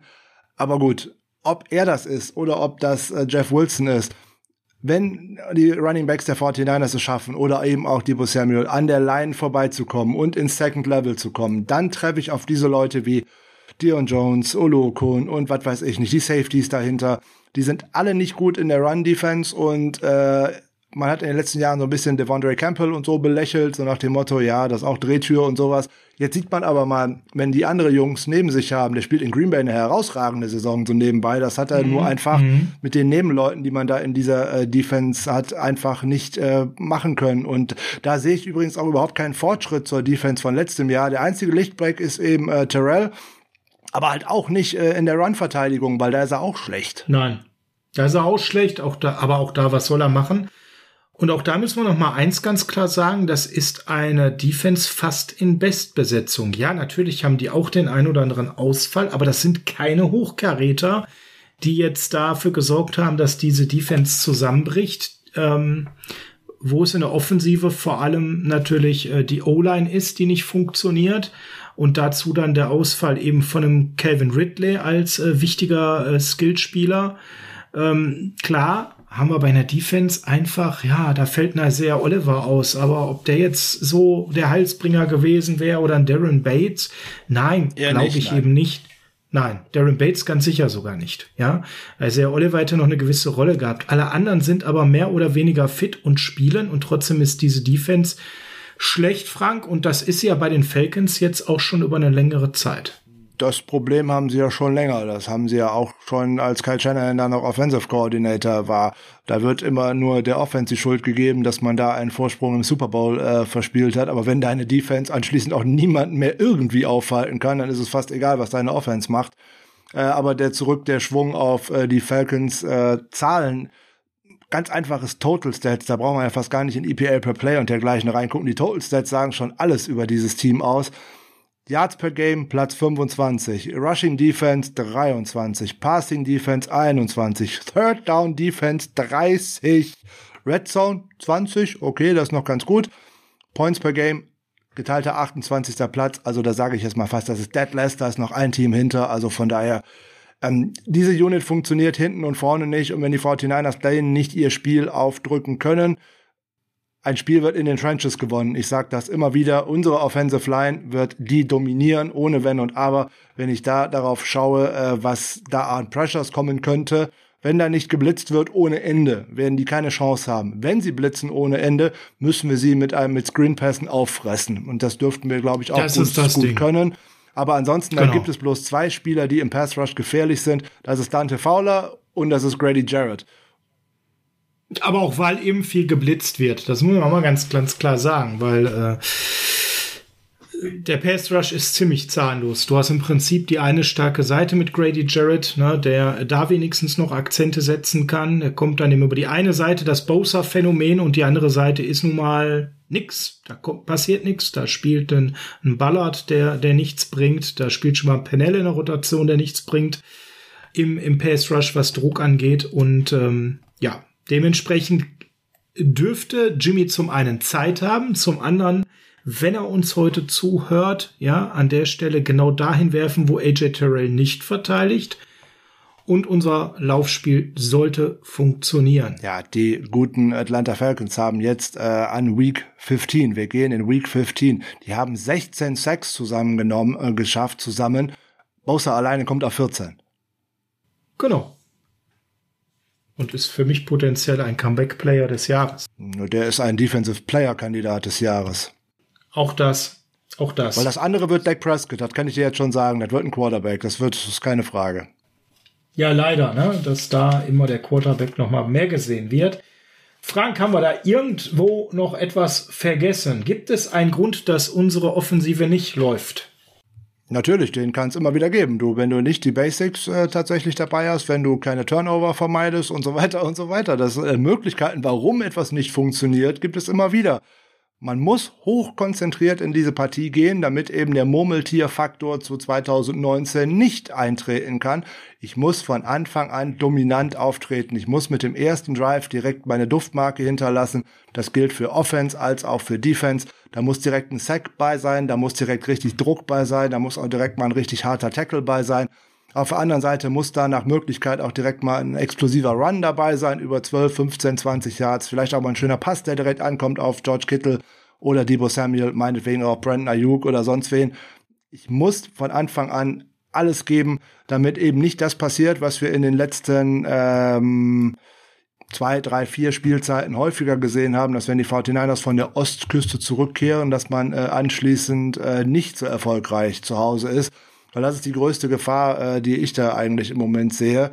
Die 49ers haben in den letzten Jahren ihre, ihren Output an der Ostküste sehr verbessert, nachdem man da vorher über Jahre lang gar nicht hinfliegen brauchte, so nach dem Motto, ich schicke die Punkte direkt rüber. Äh, steht man jetzt. Wäre billiger gewesen. Wäre ja. billiger gewesen, steht man aber jetzt äh, 10 zu 1 in den letzten Spielen, hat man nur ein einziges Spiel an der Ostküste verloren, nämlich nur bei den Ravens, das war 2019. Ja, aber die Spiele, die anschließend nach der Rückkehr im Levi Stadium stattfinden, das waren bis jetzt sieben. Davon hat man nur drei gewonnen und vier verloren. Und eins davon ist ausgerechnet dieses Spiel 2019 auch gegen die Atlanta Falcons. Also da muss man definitiv dran arbeiten, dass man diesen Gegner nicht auf die leichte Schulter nimmt, weil das wird das Hauptproblem für die 49ers sein. Das wird das Hauptproblem sein und ich sag mal, was nie schadet, ist, wenn wir äh, die Turnover-Battle gewinnen. zwei Sachen, ja gut, aber zwei, ja, ich weiß, alte Leier, aber haben wir die Turnover-Statistik äh, auf unserer Seite, sind wir Nummer 5 und 0 in dieser Saison. Das ist einfach so und das bleibt auch so und ihr habt in der letzten Folge auch kurz darüber gesprochen, wie wir stehen, wenn Jimmy keine Interception wirft. Auch das ist natürlich ein Thema. Ja, so stehen wir nämlich Und dann da. 6-0 in dieser Saison, wenn er keine 6-0. So, das heißt, Jimmy keine Interception bitte. Und äh, generell bitte bei den Turnovers so weitermachen. Ich fand aus, äh, konnte ich aus beruflichen Gründen beim letzten Mal nicht das in einem Punkt sehr, sehr schade, weil wir waren an dem Punkt angekommen, dass du den guten River nach all der Kritik mal loben musstest. Da wäre ich natürlich zu gerne live dabei gewesen. Frank, bei, die, bei diesem historischen Moment äh, von River, du hältst gar nichts von ihm, dass er eine gute Szene hatte, das darf der natürlich gerne wiederholen, weil er hat ja genau das gemacht, was wir ganz oft in solchen Szenen vermisst haben. Geistesgegenwärtig mal auf den Ball draufschmeißen und nicht irgendwie äh, groß überlegen. Das hat mir nicht, weil es River Crowcraft war, sondern ganz generell gefallen in dem Spiel, dass ich das häufiger erlebt habe, dass wir da gedankenschneller waren und mit mehr Einsatz. Das ist manchmal ganz lustig, wenn wir hier das zwei, drei Wochen beklagen es plötzlich besser läuft. Aber na klar, die Coaches sehen das, was wir sehen. Oder wir sehen das, was die Coaches sehen. Das darf man jetzt drehen, wie man will. Turnover wird wieder ganz entscheidend sein für dieses Spiel. Und das inkludiert ja nun mal auch die Interceptions von Jimmy.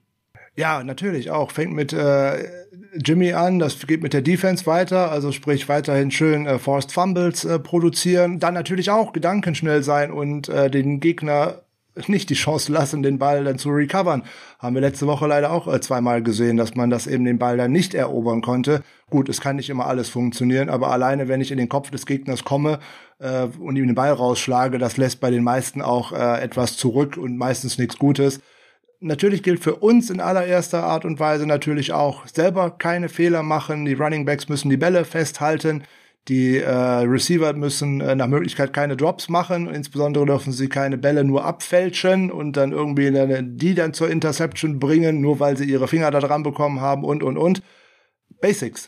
Basics, Basics, Basics. Wenn die 49ers ein normales Spiel abrufen können, wenn sie ihr Spiel, ihr Running Play äh, aufziehen können, wenn das Passspiel halbwegs funktioniert, werden die Atlanta Falcons äh, die, mit ihrer Defense uns nicht stoppen können. Auf der anderen Seite, Special Teams dürfen gerne weiter so spielen äh, wie letzte Woche, äh, keine Frage. Da kann man natürlich auch nicht erwarten, dass da jede Woche äh, zwei Forced Fumbles und äh, dergleichen herauskommen, zwei Muff Punts beim Gegner und irgendwie sowas. Das ist illusorisch. Aber auch da muss man schlichtweg und ergreifend das weitermachen, was man in der letzten Woche getan hat. Da müssen dann auch die Gunner tatsächlich beim Returner sein, damit er den Ball nicht in Ruhe annehmen kann. Und auch beim Fair Catch den Ball nicht in Ruhe annehmen kann. Das Einzige, was sie ja nicht dürfen beim Fair Catch, ist denjenigen berühren. Aber sie dürfen ja davor stehen und dergleichen. Und da kriegt man natürlich auch schon, äh, wenn du den Ball die fangen musst. sogar anschreien, ne? Die dürfen an, alles. Die dürfen ihn nur nicht berühren. Also, aber wenn da zwei schon direkt vor dir sind und du weißt, du machst jetzt, wenn du jetzt einen Fehler machst, wird halt ganz eng, diesen Ball tatsächlich zu sichern. Aber die müssen ja erstmal da sein. Und das hatten wir in den Spielen davor einfach nicht. Ähm, da hat natürlich auch Crackraft tatsächlich mal ein Lob verdient. Ich halte von dem nur einfach überhaupt nichts als Receiver, äh, als Special Teamer. Da können wir gerne drüber reden aber nicht als Receiver. Dass der keinen Ball fangen kann, hat er mir letzte Saison mehrfach gezeigt und das brauche ich auch nicht häufiger. Nee, das, da darf er sich gerne verbessern und da geben wir mir eine Chance, wer sich verbessert hat und sein Name ist heute, glaube ich, noch gar nicht gefallen. Deswegen möchte ich den einfach nochmal droppen, Miss Arden Key. Ich bin immer mehr mit jeder Woche mehr ein Fan von ihm und freue mich schon wieder wahnsinnig auf das nächste Spiel, zumal der ja von den beiden überraschenden Verpflichtungen, überraschend, weil sie überraschend bei den Raiders gecuttet wurden, ja der war, wo wir uns weniger erwartet hatten. Frank, es ist ja umso schöner, dass der ja jetzt seit vier, fünf Wochen immer mehr auftritt und momentan bei den Qualifying Pass Rushers in PFF auf Platz 14 von 149 liegt, was die Produktivität seit Woche an 8 angeht. Das ist schon richtig klasse, ne?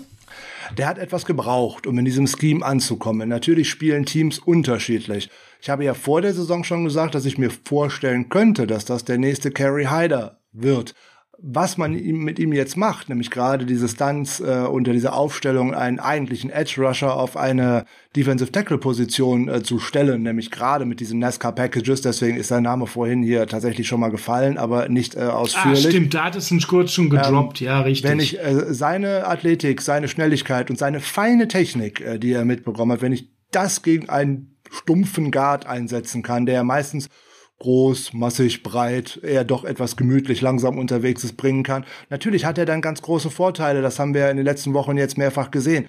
Und das ist immer das Entscheidende, was ein Coach irgendwann mal sehen muss. Er muss einen Spieler in die Situation bringen, in der er erfolgreich sein kann. Und genau das hat Coach Rackets in den letzten Wochen auch getan. Diese Unit, die wir jetzt in der Defensive Line haben, hat sich gegenüber Week 1, 2, 3 extrem verbessert. Das muss man auch äh, diesem Coach äh, zuschreiben. Der ist für mich der beste Defensive Line Coach äh, in dieser Liga weil da ist eine Fortentwicklung zu sehen und das ist genau das, was ich brauche. Ich muss im November insbesondere im Dezember und nach Möglichkeit im Januar meinen besten Football spielen. Wer damit im September anfängt und sich nicht steigern kann, der landet nicht in den Playoffs und der gewinnt vor allem auch nichts. Ja, ganz, ganz genau, bin ich komplett bei dir. Und äh, ja, ich glaube, wir haben eigentlich fast alles gesagt zu diesem Spiel und du hast es vorhin schon mal erwähnt, es ist wahnsinnig wichtig, dieses, ja, Pflichtspiel. Es ist ein Pflichtspiel, was wir gewinnen müssen. Konzentriert auch zu gewinnen. Ich habe mal bei 538 geschaut, das ist immer so die Seite, wo ich gerne Statistiken herziehe. 74-prozentige Chance stand heute für die 49ers, die Playoffs zu machen. Schlagen wir jetzt die Falcons, was ja jeder erwartet, dann steigt das bei denen auf 88 Prozent. Verlieren wir aber, dann fallen unsere Playoff-Chancen auf 31 Prozent. Und das zeigt ja die Wichtigkeit dieses Spiels. Ja, das ist ein Spiel, was wir jetzt gewinnen sollten, gar keine Frage. Äh, äh, hilft aber nichts, wenn wir das nicht machen. Also an der Stelle, wir haben, glaube ich, alles gesagt. Wir müssen diese Mannschaft ernst nehmen, trotz all ihrer Schwächen, die wir heute hier herausgearbeitet haben. Und natürlich freuen wir uns, wenn äh, Grady Jarrett dann auf die super Idee kommt, gegen äh, Trent Williams äh, aufgestellt zu sein und äh, versuch, zu versuchen, Pass-Rush und Passdruck auszuüben, weil an der Stelle wird dann nämlich gar nichts passieren, außer dass Trent Williams sagt, schönen Dank, den frühstücke ich mal eben ganz nebenbei. Wahrscheinlich kommt er über die andere Seite auch mal. Oder Frank, wie wird er eingesetzt? Erklär uns da noch mal, was haben wir da zu befürchten? Weil auf der anderen Seite haben wir ja Tom Compton. Ihr habt, glaube ich, das Wort Drehtür mal in der letzten Folge kurz benutzt bezüglich seiner Pass-Blocking-Qualitäten. Haben wir diesen einen guten Pass-Rusher der Falcons genau dazu befürchten oder kommt der genau über die andere Seite? Weder noch, weil es ist ja nun mal ein Defensive Tackle. Der spielt über die Interior Line. Der ist niemals außen aufgestellt. Wenn, macht er das mal rein zufällig ein, zwei Mal. Der wird weder Williams noch Compton sehen. Das wird höchstwahrscheinlich ein Gegenspieler für Daniel Brunskill sein und vielleicht auch für Alex Mack. Da sind dann hier und da auch tatsächlich mal Double Teams äh, zu erwarten, könnte ich mir äh, vorstellen gerade, der ist im Endeffekt sowas wie ein, ein Abziehbild in, ich sag jetzt mal Aaron Donald in kleiner, in Anführungszeichen, ohne Grady Jarrett jetzt nahe treten zu wollen. Naja, gegen, gegen Aaron Donald ist fast jeder kleiner. Das müssen wir aber auch mal dazu sagen. Bei diesem Koloss von Mann. Aber ja. auch in Produktion und dergleichen gedacht. Aber man wird ähnlich gegen ihn spielen wie gegen einen Aaron Donald, gegen einen dominanten, äh, den allen, äh, der, der, einen dominanten Defensive Interior Liner da muss ich natürlich äh, nicht nur einen gegenstellen, sondern da wird höchstwahrscheinlich auch immer mal äh, der Center mit rübergehen und äh, einen zweiten Block ansetzen, zumindest wenn er nur für kurz ist und gerade im Run-Blocking und dergleichen. Das wird sein. Über Außen droht die größte Gefahr von Dante Fowler, bei dem man nie weiß, wann mal wieder ein tolles Spiel kommt und er ansonsten einfach nicht zu sehen ist. Das war schon bei den Rams so und auch in der Station davor bei den Jacksonville Jaguars. Der ist ja auch mal ganz hoch gedraftet worden. Äh, der war auch mehrfach bei uns äh, im Gespräch, bevor er bei den Rams gelandet ist, so als Trade-Objekt. Das war 2017, 2018 und ähm, der bringt grundsätzlich wieder alle Anlagen mit, aber es ist so selten, dass er die tatsächlich aufs Feld bekommt. Deswegen sage ich ja, da weiß man nie, was man bekommt. Äh, das ist völlig egal, ob der auf, der wird wahrscheinlich eher versuchen, gegen Compton zu spielen. Aber gut, da gibt's natürlich auch immer die Möglichkeit mit, schön, wenn da der Pass Rush über die Seite kommt, dann muss ich Screens dagegen spielen über die Seite und ich muss meinen Tight End da hier und da mal mit aufstellen, der dann einfach äh, dem, äh, dem Edge Rusher erstmal einen mitgibt, anschließend drei Schritte läuft, sich rumdreht, den Ball fängt und dann 15 Yards after Catch macht. Das sind die Dinge, die ich dagegen spielen muss und äh, dann kann Tom Compton seine Qualitäten, die er in den letzten Wochen äh, wirklich gezeigt hat, weil im Run-Blocking ist er herausragend in den letzten drei Spielen. Aber das Pass-Blocking ist eben äh, nicht so ganz seins und da bleibt natürlich die rechte Seite unserer Offensive Line äh, die Achillesferse und das wird sie auch bis zum Saisonende bleiben, weil ich das Problem einfach jetzt so nicht lösen kann. Ja, genau, das war mir aber nochmal wichtig und schön, dass du auch diese Vorlage verwandelt hast mit Aaron Donald nur in kleiner. Denn gerade gegen den haben wir ja zuletzt teilweise sehr, sehr gut ausgesehen. Der sollte sogar mittlerweile wissen, wer Debo Samuel ist. Und wenn da Grady Jarrett sich ein Beispiel dran nimmt und sich genauso gerne überlaufen lässt und genauso wirkungsfrei gegen uns ist, da sagen wir natürlich nicht nein. Also damit wollte ich Grady Jarrett noch mal ein bisschen den Schrecken nehmen. Nicht, dass ihr da jetzt zu viel erwartet. Frank, wenn ich meine Notizen anschaue, wir können auch ganz viel erzählen, aber ich bin mit den wichtigsten Eckpunkten am Eckenende. Wie sieht's bei dir aus? Ich würde sagen, dass das eine runde Sache bis jetzt ist. Ich glaube, dass dann zu viele Zahlen auch eher immer noch äh, verwirrend wirken. Das ist ein Spiel, was die 49ers dominieren müssen, mit ihrem Gameplan das Spiel machen müssen. Das Spiel wird offensiv wie defensiv in den Trenches gewonnen. Punkt aus. Fertig. Punkt aus, fertig. Das ist doch die ideale Überleitung zu, dann schmeiß uns mal raus, Frank. Ja, dann äh, auf jeden Fall haben wir jetzt noch Wünsche für euch. Wünsche nämlich einen schönen vierten Advent, ist ja auch keine Frage, der steht ja jetzt tatsächlich schon an, ist ja Sonntag. Natürlich dann auch ein Sieg, da gehen wir ja von aus, dazu vielleicht angenehmes Wetter. Gesund bleiben sollt ihr bitte auch alle und dann gibt's natürlich Heart of Chrome äh, California und äh, schöne Klänge, schöne Strände und schöne Gedanken. Ist ja alles auch schließlich in Kalifornien. Also, wir hören uns dann am Dienstag wieder, Folge 132. Aber es gibt ja noch was, kann ich ja noch ankündigen. Samstag gibt's noch wieder eine schöne kleine Patreon-Folge. Schön aufpassen und äh, diesmal frei für alle, weil wir starten eine schöne kleine neue Serie, nämlich eine schöne kleine Porträtfolge. Michael hat's ja schon äh, verraten oder wir haben es ja auch am Dienstag schon angekündigt. Wir haben sie tatsächlich aufgenommen. Gibt's am Samstag, damit man noch genug auf die Ohren bekommt fürs Wochenende. Also passt auf, bis dahin Macht's gut, schönes Wochenende. Tschüss.